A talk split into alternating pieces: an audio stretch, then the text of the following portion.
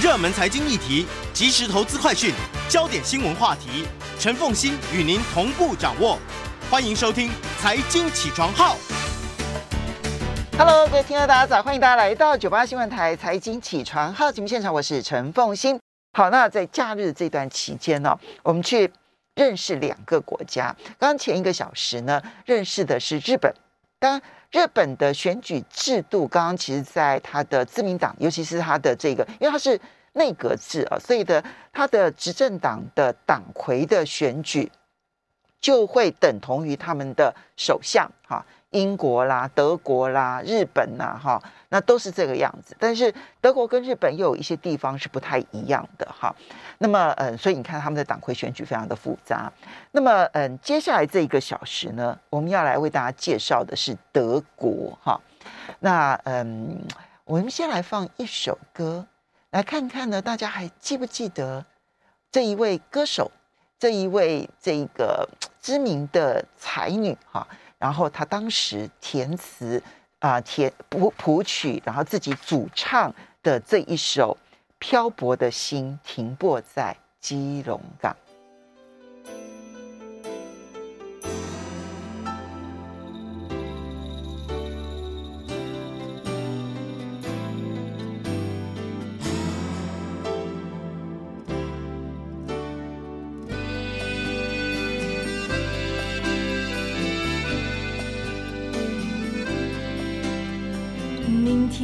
将有远行，却收到你的信。你总能用寥寥数行，潇洒道尽悲喜和惆怅。曾好想好想和你一样，游遍天涯海角五湖四洋，远远的他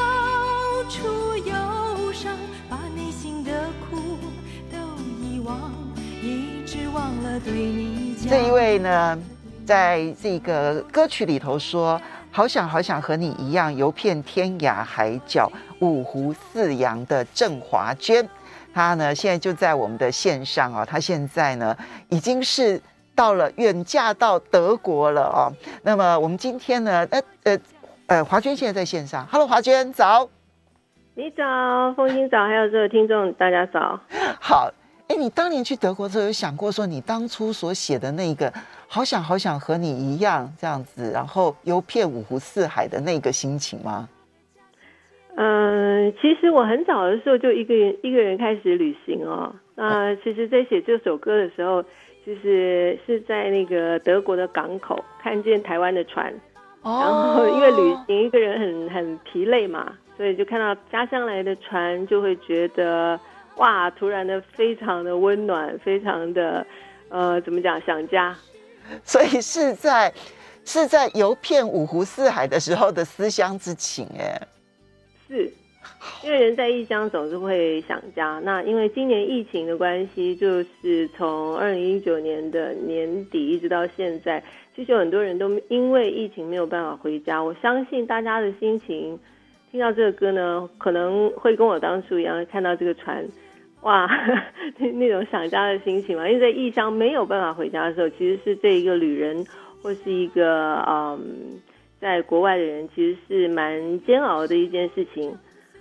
所以啊、呃，希望这个疫情赶快过去。真的，所有人都希望。好，嗯，远嫁到德国，他嗯，抱持着思乡之情的郑华娟呢，最近呢，他他其实。嗯，嫁到德国之后呢，从一个呃外乡人的眼光去看德国，尤其是从一个台湾人的角度去看德国的时候啊，其实我我都会觉得，一个社会久了之后呢，我们都会忘记我们的特点，一定要靠一个异乡人才能够看出每一个国家，然后每一个社会它独特的一些特征是什么这样。那呃，华娟写了大大小小的事，这一次呢，他写了这一本叫做《法治大国的》日常小事，哈，嗯，所以这边我就要特别问一下华娟，你为什么特别会想要写一本从日常生活当中呢，特别的去谈各式各样的法律的一些规定跟人民执行或者遵守的一个状况的一本书？嗯，呃，这是一个很好的问题。其实如果不是疫情的话，我可能不会写这本书，因为疫情必须在待在家里，然后重新思考整个我以前经历过的人生的所有的大小事。那大小事呢，也是因为没有办法出门了，必须要重新的再来审视一遍我怎么做啊。那然后我在跟这个其他的人互动的时候会怎么做？那整个呃，在德国的这个政府还有他们这一些呃公共卫生政策人他们会怎么做？所以呢，呃，在这个四百四十四天呃呃 被关在家里的这种这种心情之下，我觉得写这样的书是呃。第一很有时间，第二个是真的是身临其境，那所以我觉得，那这也可能是疫情一个不好里面的一个正面的事情吧，所以就写了这本书。你，你刚刚讲四百四十四天，你现在你现在每一天家里头是有画政治记号，是不是在那边计算？没有，因为为什么会这样？因为那天我在听一个，在他们德国有很多讨论关于就是疫情期间的事情哦，那他因为他们很非常理性，他们是以数据。他们是以很多的事情都是以算术为主，就是我我来我来计算哈，我来计算说，哎，这个东西从这个到这这个点到点之间，我们做了什么事情，我们成就了哪些事情，我们在之后还还可以再做什么事情。所以那天就有一个这个主持人就说啊，经过了这四百四十四天的啊、呃、这个呃疫情哈，我们就要怎么样怎么样？那我就说哇，这个好厉害，他们在理性里面啊，他们会相当的呃精确的。去去看一件事，所以我呃在这样的环境里面，我觉得哎，写一个这样的书，或许可以让大家认识不同风风面风貌的德国，而不再是只是说啊他们的东西很好啊呃车子很好，工业很好，他们是一个强国。那这个背后到底是什么样的原因？那我自己当然也不知道，我没有这个能力去写这样的书，但是我可以跟大家一起探讨。所以这一本书虽然写什么法治什么什么东西，所以你不要害怕，里边都是非常日常的小事情，真的都是很小事情的那一些龟毛的法令。我我我的觉得是好很多，可是那些龟毛的那个背后呢，其实是有很强大的两股力量，一股力量是执法的能力，另外一股力量是公民意识。其实是公民意识撑起了这一些条条框框的法律，而不单纯的是立这些法，对不对？呃，我我在这边可以跟大家讲一下哈，就是说法治哈，它不是只有法治而已，它整个国家是一个法治国的概念。那这个法治国呢，也只有德国是一个法治国，它在很早的时候就有这个一个理性的思考，他觉得所有的法律必须要从科学跟理性的角度来制定。这样子才会达到一个什么目标呢？他的目标就是富国强民。嗯，强民是一个非常重要的，在我觉得在德国的这个法治国的概念里面非常重要的一个基础。因为你没有民，这个民众如果他的思考不理性，他就不会强大，因为他没有科学的根据。他只是如果说，那就会流于所所谓现在我们看到的一些所谓意识形态的操弄啊，啊，像这样子的事情。所以法治国它整个就是来帮助民众能够在思考上强健起来，强健起来的时候，我们在在看到法律的时候，我们就愿意去去以这个理性的态度面对这些法律。所以法治国里面的大日常大小事，真的它可以执行到，就是你开水龙头，你在家里做什么事情，都会想到说啊，这是有一个法令，有一个行政法令在那边管理。啊，那这个我觉得这个就是很强大的一个地方。我们来举几个实际上面的例子好了。不像听起来这个整个要贯彻，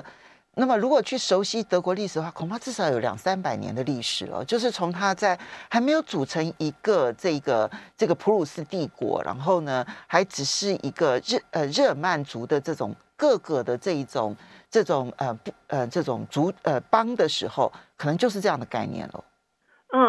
嗯。呃，凤馨讲的没错。我们现在看到很多的德国的现行法令，其实是已经实行了，就是超过百年以上。所以它在这个百年以上，尤其还它还经过了二次大战，它并没有把这一些正在呃实行的这些法令完全改掉，它是它是靠修缮，然后他就是把这个法令看成一个国家的栋梁，它慢慢的修缮，哪里不好我们就去掉，然后好的地方我们就保留下来。那这这这个这次书里面，我写到很多的法令其实是超过一百年的，真的，有些是超过七十年、八十年的，或者在战后他重新把一个旧法令拿出来看，如果说还可以适合这个时代，对我们人的呃这个强民富国是有帮助的，我们就把它保留下来。那所以在这个书里面就选了三十个，我只选了三十个，这个这然后就让我觉得写的很痛苦。那最近就有读者问说，你可不可以再续继续写续集？哇，这个 你抄写三十个就要查很多很多的法令。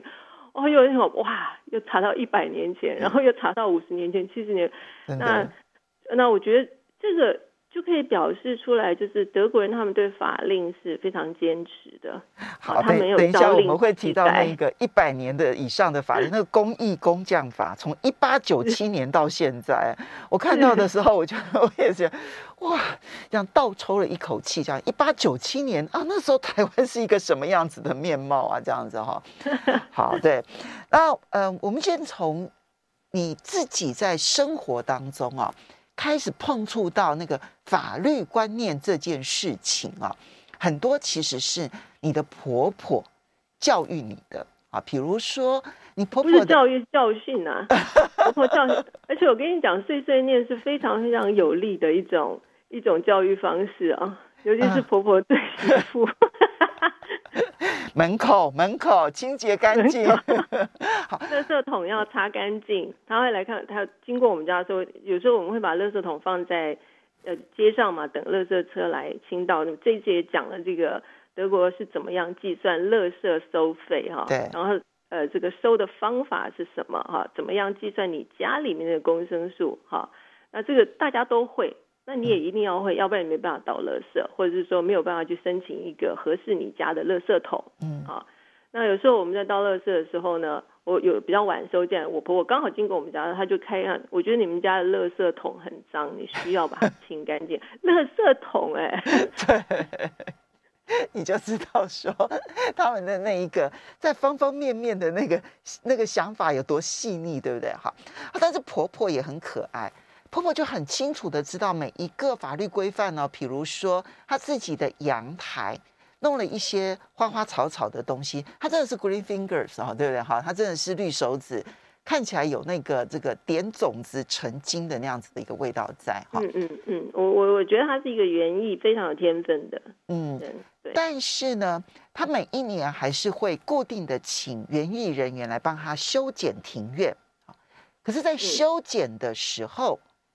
才让你发现到说，其实他们在修剪庭院的时候，其实都是有法规限制的。自家的庭院哦，自家的庭院哦，都有法规限制。没错，从公园到呃整个德国的国土上面，它都是呃受一个这个德国自然保护法嗯的限制。所以，如果你是一个园丁，或是你是做花艺相关工作的人，在你在职业登记的时候，你就必须要跟这个职业登记部门证明你是在这部分的法令或是学习是一个合格的、有资格的，你才能够做这个职业。嗯，好，所以他是从在职业登记别的时候就已经限制你，你需要有这一方面的知识。所以他在这样的执行起来的时候。那就会影响到你日常生活了嘛？嗯，所以这个法令就会就就会从专业人士，或者在家里面，或者是你家里的树啊，或者是你去租一块小地要自己种蔬菜，也不可以自己随意种，因为德国有一个就是德国小花园政令法，对，小社区花园法，对对，联邦是就是花园这些，它每一个十六个邦州里面也有各自定定了适合各邦州的这个小花园。政令包括你，你可以在这个地上种些什么植物，用些什么肥料，嗯、那全部通通有这个啊、呃，这个法来规定。嗯，他刚刚讲那个那个小社区花园法，就是说，其实每一个人都可以申请去租一块地，然后来种花、种草、种农作物，对不对？哈，但是你要种之前，你当然都都要经过很多很多的程序啊，这姑且不去论它。我我是我是我也是一个数字控啊，哈，他说。嗯社区小花园的大小不可小于一百二十平方公尺，大概是四十平哈。那最大也不可以大过四百平方公尺，也就是一百三十平。哇，凤心好用功，真的有读我写的。真的，我跟你讲，我讲最最最让我惊悚的在这边就是呢，除了你每一年你有固定的开销，你要付给协会哈。大概三百七十五欧元，我换算了台币，大概是一万两千两百二十五新台币，一万二哦，一年哦，哈，但这都还不算。就如果你要承接别人的土地嘛，哈，就是别人不租了，哈，然后我排队排上了，我可以去租了，那你必须承接他很多的这些投资，估计要先付大概约合台币六万二到十万的钱，你才可以去承租那一块地。对，这个呃，所谓的这些价格，我在书里面都有写，在十六个邦州里面，它各个的邦州的政府都会有。不同的法令规定，那这只是一个大概的，嗯、呃，这个大概的数字，嗯啊，还要看你承接的这一个，呃，这个人他在这边又做了哪一些投资，他买了哪一些水管或者怎么样，这些全部都是要，呃，要算清楚的。所以加入协会，啊，是一个很重要的事情，因为协会他们会有很多的规定，所以你这样子在私人之间就不会有很多纠纷，他会有协会在这边做这么这么多明确的说明。嗯啊，所以大家都非常的理性。但你以为一一年一万二，然后呢，要租之前还必须要先花个六万到十万，会很多人就不想来了吗？No，现在排队要租的人好多，因为那个哎，可是你那个租了那块地之后，你是不可以把它上面种植的东西拿出去卖的哦。不可以，对。然后，但是还有好多人要租。对，因为。因为他们就是看这个是一个生活的情趣，我生活的娱乐是什么啊？每一个人跟你聊天的时候说，啊，那你平常做一些什么嗜好啊？嗯，啊，这个就是你生活的嗜好的开销。嗯，有些人是旅行，有些人就是做这个小花园，有一些人就是观察。他做小花园就是说我种这些植物，我可以知道这些植物生长的状态，我可以学很多事情。有些人就是专门研究蔬菜的啊，或者有一些人就是。想要借由这个跟全家人一起来认识我们吃的东西，尤其在德国，现在有机食物相当的盛行，所以我自己种的蔬菜，哇，又符合这个呃政令，嗯、那那我很骄傲，所以我花花这么多钱，我很骄傲啊，因为他们也不用去去去炫耀车子，去炫炫耀什么东西。你能租到这块地，能够种你自己种出来的时候，这个是德国人是最骄傲的事情。所以这个比买名牌包包还要来得更觉得能够傲于邻里。我觉得没错。你拿出一个名牌包，他说我拿出我自己可以种的这个有机蔬菜，你看可以，我每天都可以吃。呃，这个我觉得。我的小黄瓜比你的 Hermes 还要 来的更值钱。我们要稍微休息一下，等一下回来了之后，法治大小事、日常生活方方面面，通通都有。马上回来，欢迎大家回到九八新闻台财经起床号节目现场，我是陈凤欣。今天呢，为大家呢来推荐的呢是郑华娟，大家所熟悉的。这一个嗯，在流行歌曲、流行流行乐当中的才女郑华娟呢，她所写的德国法治大国的日常小事啊，三十个日常观察。那嗯，去理解这些日常生活当中的法治，你才能理解德国为什么能够骄傲成为全世界唯一的法治大国。我可以讲说到目前为止，看起来它应该是唯一的法治大国。Hello，华娟。我们刚刚在讲生活当中很多的法律哦，其实你里面有提到一个一个法哦，一呃一个一个单位会让我特别的印象深刻，就是蚊虫瘟疫防治协会哈。因为从台湾的角度来讲，蚊子如果能够灭绝，那就是一个很大的福音，对不对哈？我们都会觉得好像大多数的国家，像欧美国家都没有蚊子，其实 no。各地都有蚊虫，那像德国，它的森林这么的多，它的这些田野这么的多，过去当然也有蚊虫，所以我们理所当然会觉得，他们已经找到了一种生态防御的方式，然后来灭绝蚊虫。啊，那是用一种这种嗯这种嗯这个苏云金芽孢杆菌啊，在我看起来，我觉得这已经是完美无缺的一个防治的方法了啊。但是对德国人来讲，这还不够。你这一个芽孢杆菌哦，如果普遍性的施这个这个撒撒下去的话，蚊子固然会被灭绝，可是可能其他的小虫也会被灭灭绝。所以他们对于那个怎么去放这一些量都很讲究。哎，对，没错。我从台湾的角度来看，我会觉得不可思议。我觉得台湾可能会觉得，哇，能够杀蚊虫，那当然就是全面性的、大量的扑洒。但是他们不，你不能妨害到鸟，你不能妨害到其他的所有的这些虫类。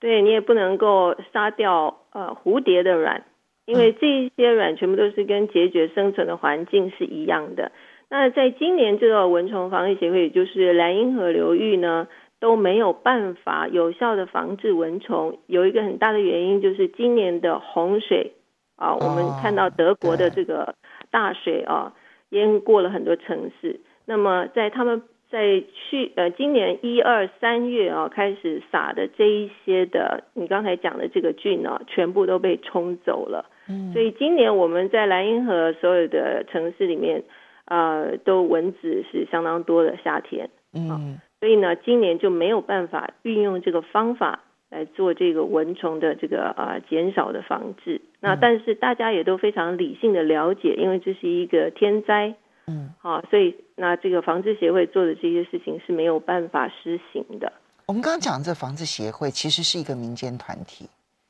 而所有在阻止防治协会呢施洒呃喷洒过量的，也是其他的一些民间团体。对，就是我刚才讲的富国强民，就是这些强民，就是说我在每一个专业上面来为国家里面的大小事情，以贡献我专业的能量，非常诚实的，在我的专业上面做好我可以贡献的啊、呃、知识，就是智慧是啊、呃、智慧。那我我想在德国是有很多这样的人，嗯，那这是我非常相当敬佩他们的，他们真的是以。呃，很诚恳的心哈来做这些事情，而有热情。那这一些房，这一些协会也是不能是盈利的，嗯啊，他们在德国的这个呃很多的税法里面也有受到很多的限制，就连捐款也会受到限限制。所以呢，在这边一定是以一个呃很诚实的呃这样子的一个态度。来对待他们的协会所有的这个 工作，尤其是这种科学的学学协会啦。嗯，所以我这次特别把它放到我的书里面，因为我很怕蚊子嘛。所以 我也是想说，奇怪，这个地方这么多，你看莱茵河旁边那么多森林，然后有水的地方一定会有孑孓。那他们是怎么样能够让他们的城市哦，因为这一些科学的贡献呢，能够让呃来旅游的人。啊，怎如何增加旅游？如何让让大家可以在户外待久一点？这是他们的目标。嗯，所以他们的目标很清楚，就是我希望大家可以在外面从事活动。啊，我们去划船，我们去野餐的时候，不要被太多的蚊子咬到。那么，另外一个一个科学的这个思考，就是不要让小孩得到由借由蚊虫传播的一些病。因为小朋友在森林里面，或者是说在河边活动的时候，蚊虫是会伤害他们的皮肤，嗯、所以他们就是说目标非常清楚，他们就照这个目标去啊、呃、研究啊，所以我觉得呃怕蚊子的我一定要放一个这样子的文章在这次的书里面。对，我其实看了之后很羡慕，我就会想说。因为我特别要把它记下来的原因，就想说，那台湾难道不能引进吗？因为我们台湾就习惯的，就是可能就是喷洒那种那种杀虫剂，对不对？哈，那那种其实对自然生态的影响是非常非常大的哈。我们家的后山呢，就是为了要防这一些蚊虫，它就喷洒了各式各样的这一些这一些嗯这些这些这些这些杀虫剂，结果就是我们最近这几年都看不到萤火虫了。嗯呃，我想呃。这边这这个这一本这篇文章里面，我的重点也就是说，他们有很多的协会一起来做这件事情，才能够全面的对于自然有更好的全面性成熟的做法。嗯、那可能因为在台湾我们比较晚开始哈，就是说对于自然的这一些啊、呃、接连这些有组织性的大家一起防治的这种工作还没有开始的很成熟。所以呢，呃，如果说只能引进这个这个呃他们的方法的话，可能会杀死其他像你讲的萤火虫啦，对，它一样也是一个有害的一一种一种呃化学物质，嗯，所以我觉得成熟的做法是有很多的团体好，就是专业团体一起来连接，然后做这个事情。他们会去测试那个量，怎么样子会杀死蚊子的决绝，而不会伤害蝴蝶的这一些卵。对，包括喷洒，也就是说，如果说他们有其他的协会，比如说蝴蝶协会啊，德国蝴蝶保护协会，告诉他们说，在这个区域里面，我们已经做过调查，有多少蝴蝶会在这边嗯的产卵的话，麻烦你们是用手动的喷洒，而不是用飞机来喷洒。嗯，这些都是要彼此相互的调查之后，对，就是相互的要保持这个愤怒啦。就是说，你不能这样子来，你知道，有一些有一些这个保护的事情，说你要保持你的愤怒在那个地方。你说你来，嗯、你你你来杀死了我的蝴蝶啊，嗯、这是不可以的，这是会让我愤怒的。那所以我觉得他们这样子的从小的法治理性的概念，就是说我愤怒的有有我的科学根据的时候，那大家就必须要来合作。啊，而不是一味的，就是一味的接受，就说哦，我一哦好，那就这样吧，那就这样吧。嗯、那我我觉得，如果是这样的话，可能这本书我可能也没有办法写，因为你里面不会看到很多的合作的态度跟科学的角度。嗯，这是在环保上面还有很多的其他的方面啊。不过我们看看它这里面呢、啊，跟工作的态度上面呢、啊，其实那就真的是。我们台湾常会讲说说，嗯，德国的学徒制啊，德国的这个继职教育很成功，但是要想要移植，我觉得任何社会都会变得非常的困难。因为我们来看看它的制度啊，我们先从休假好了哈。诶，刚刚讲说那个休假休假这件事情，他们也是一个古老的法律耶，他的那个，这个法律，嗯，嗯对，联联邦休假法，嗯，对 我很好奇，就是说。怎么会有人想出这样子一个法令啊？那我当然就是找了一些这个呃更更更深一点、更深入一点的资讯哈。那其实这个法令其实是啊、呃、在啊一百多年前，这个做啤酒跟果汁的工厂，他们的工人很累，因为他们除了要收成这些水果之外，还要再酿酒啊，还要再做这一些产品出来。所以呢，他们的老板就是说，OK，那你们需要恢复你们的体力。因为你这样不停的工作，你身体也坏了，脑袋也坏掉了，你就没有。所以说，这是一个最初最初的雏形。那么就在这么多演变之后呢，这个德国政府认为说，你休假之后，你恢复了人体力，按照他们很长的一个这个研究呢，就发现人其实回来再工作的时候，可以把他的工作做得更好。嗯。那么这个就是我刚才讲的富国强民法治国的。目标是富国强民嘛，你强了民，你的国就会富嘛。嗯、所以我们现在说啊，德国的东西很好。那么在这个德国联邦休假法在一九六三年颁布之后，之后的七零八零年，你会不会觉得说啊，这个东西 Made in Germany 很好？但是有没有人问背后的原因？嗯，嗯好像没有，很少，没有人就是说会去再谈论说它为什么好啊。还难道是德国人生下来就这么好吗？嗯、不是的，德国生下来就是一个很普通的人。那就是呃，所以我就在这本书里面特别写了这个联邦休假法。哎，他的休假法规定是什么啊？呃、怎么样？休假法就是说，不管你是实习生，嗯、或是你是一个工作多久的人，你只要开始了一个工作，你的雇主都必须要给你二十二十二天到三十天，按照你合约的内容的休假。这是强制的，是有心的吗？是要给心的？是有心的，是有心的。对，所以当然你必须要去度假。那么这个另外一个就是说，呃，我们常听到我们自己会讲说啊，上有政策，然后什么下有对策，对策，对，对不对？我们听到这句话其实是负面的一个想法，但是呢，德国人他们常常听到上有政策，下有对策，所以是一个正面的一个正面的事情，呃，被扭曲。他不是，他会正面的去应对。比如说，休假法颁布一九六三年颁布的时候啊，一九六八年德国就有一个采矿公司，他们转型成为就是度假娱乐开发事业公司。哦，这个公司就是我们现在看到的图意，就是 TWE 德国 TWE。那么，因为它有帮这一些恢复假期的人去做这一些呃假期的一条龙的运作，对吗？德国人就开始旅游嘛，嗯，所以呢，TUI 一直发展到现在，它它变成了世界就是整个欧洲最大的一家旅游娱乐公司，它有呃，这个德国人出游的时候，他们自己公司的轮船、有飞机啊，有火车，哈，带动了整个的旅游业。所以，他的联邦休假法后来的一这个一直带动的经济的成长啊，是完全是相当可观的一个结果。所以，这个就是配套政策的一个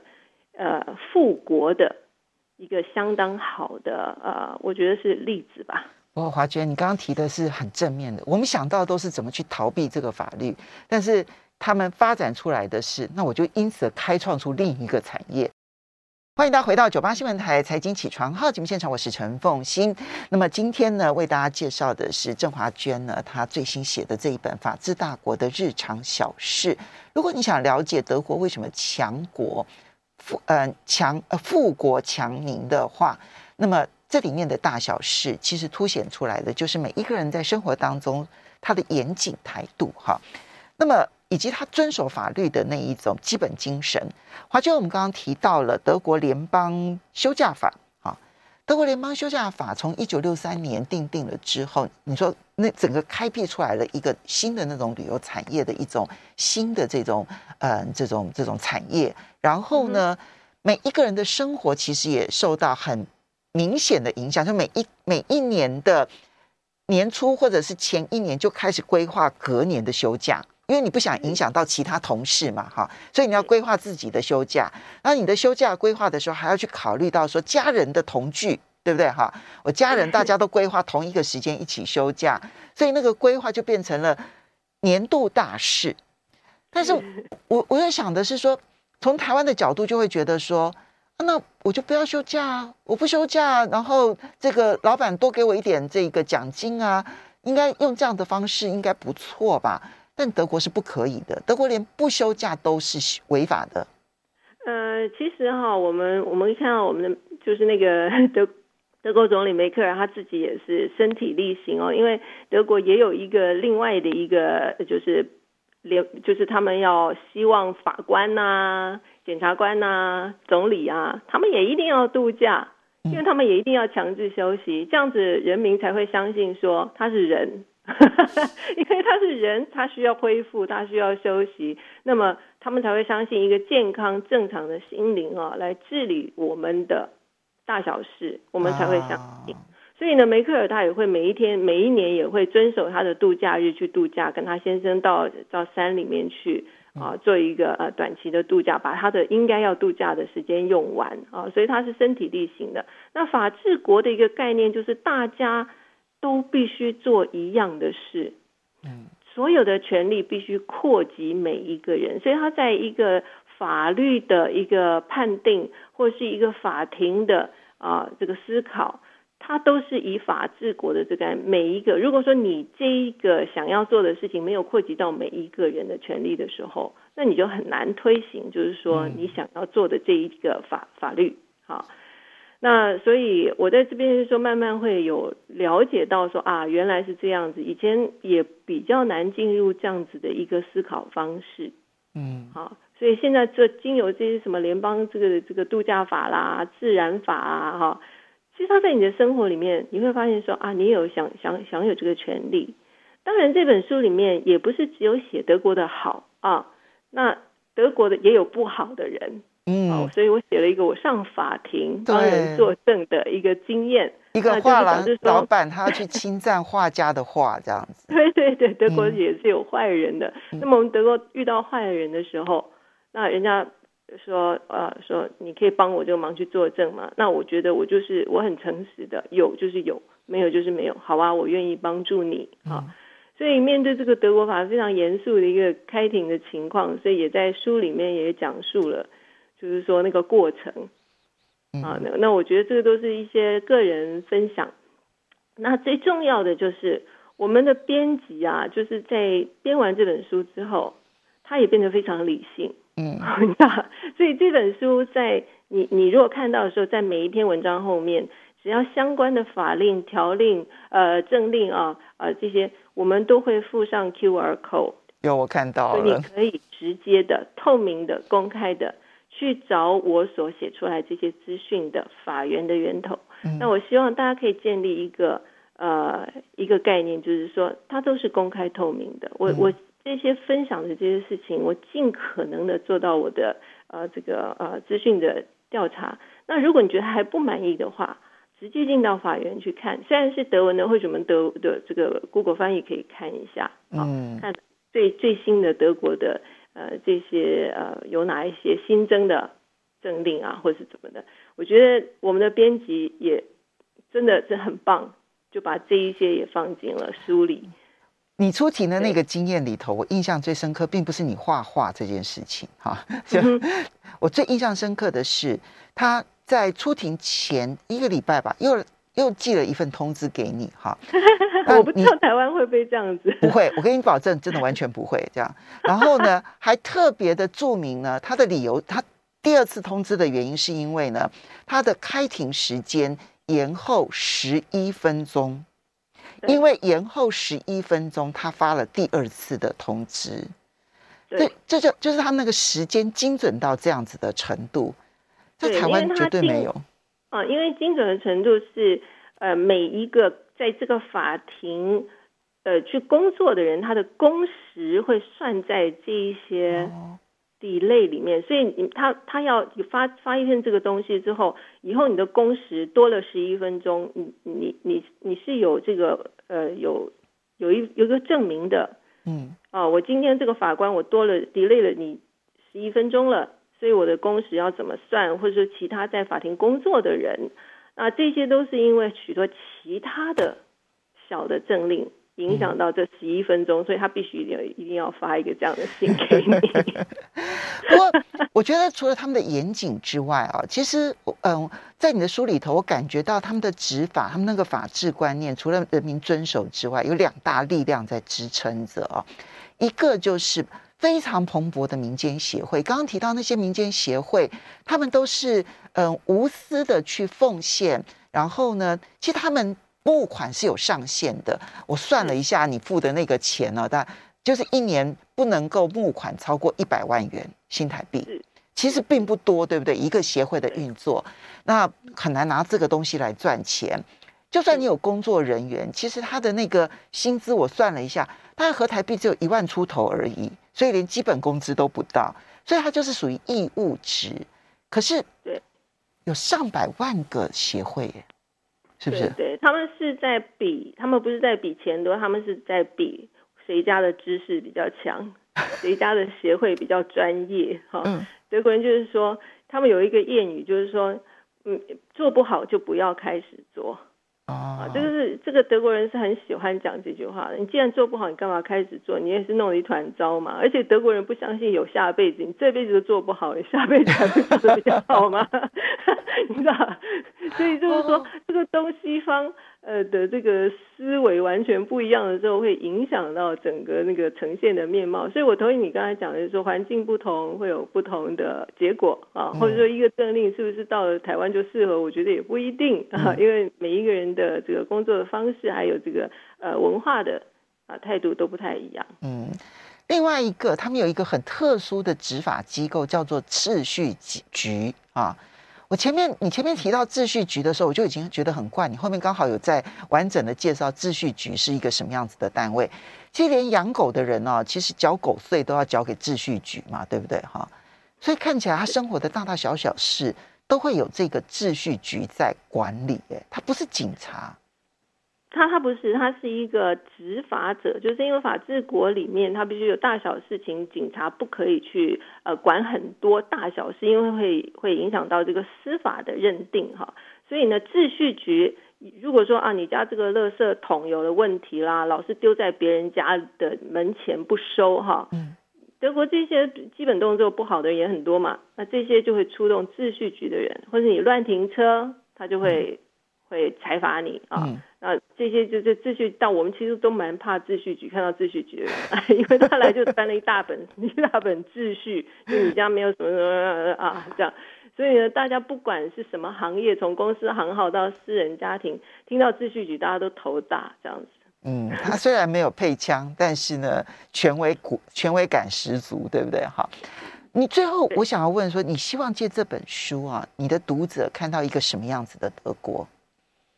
呃，我我希望可以从日常生活了解到德国啊，嗯、而不是从他们的呃他们的工业很强哈，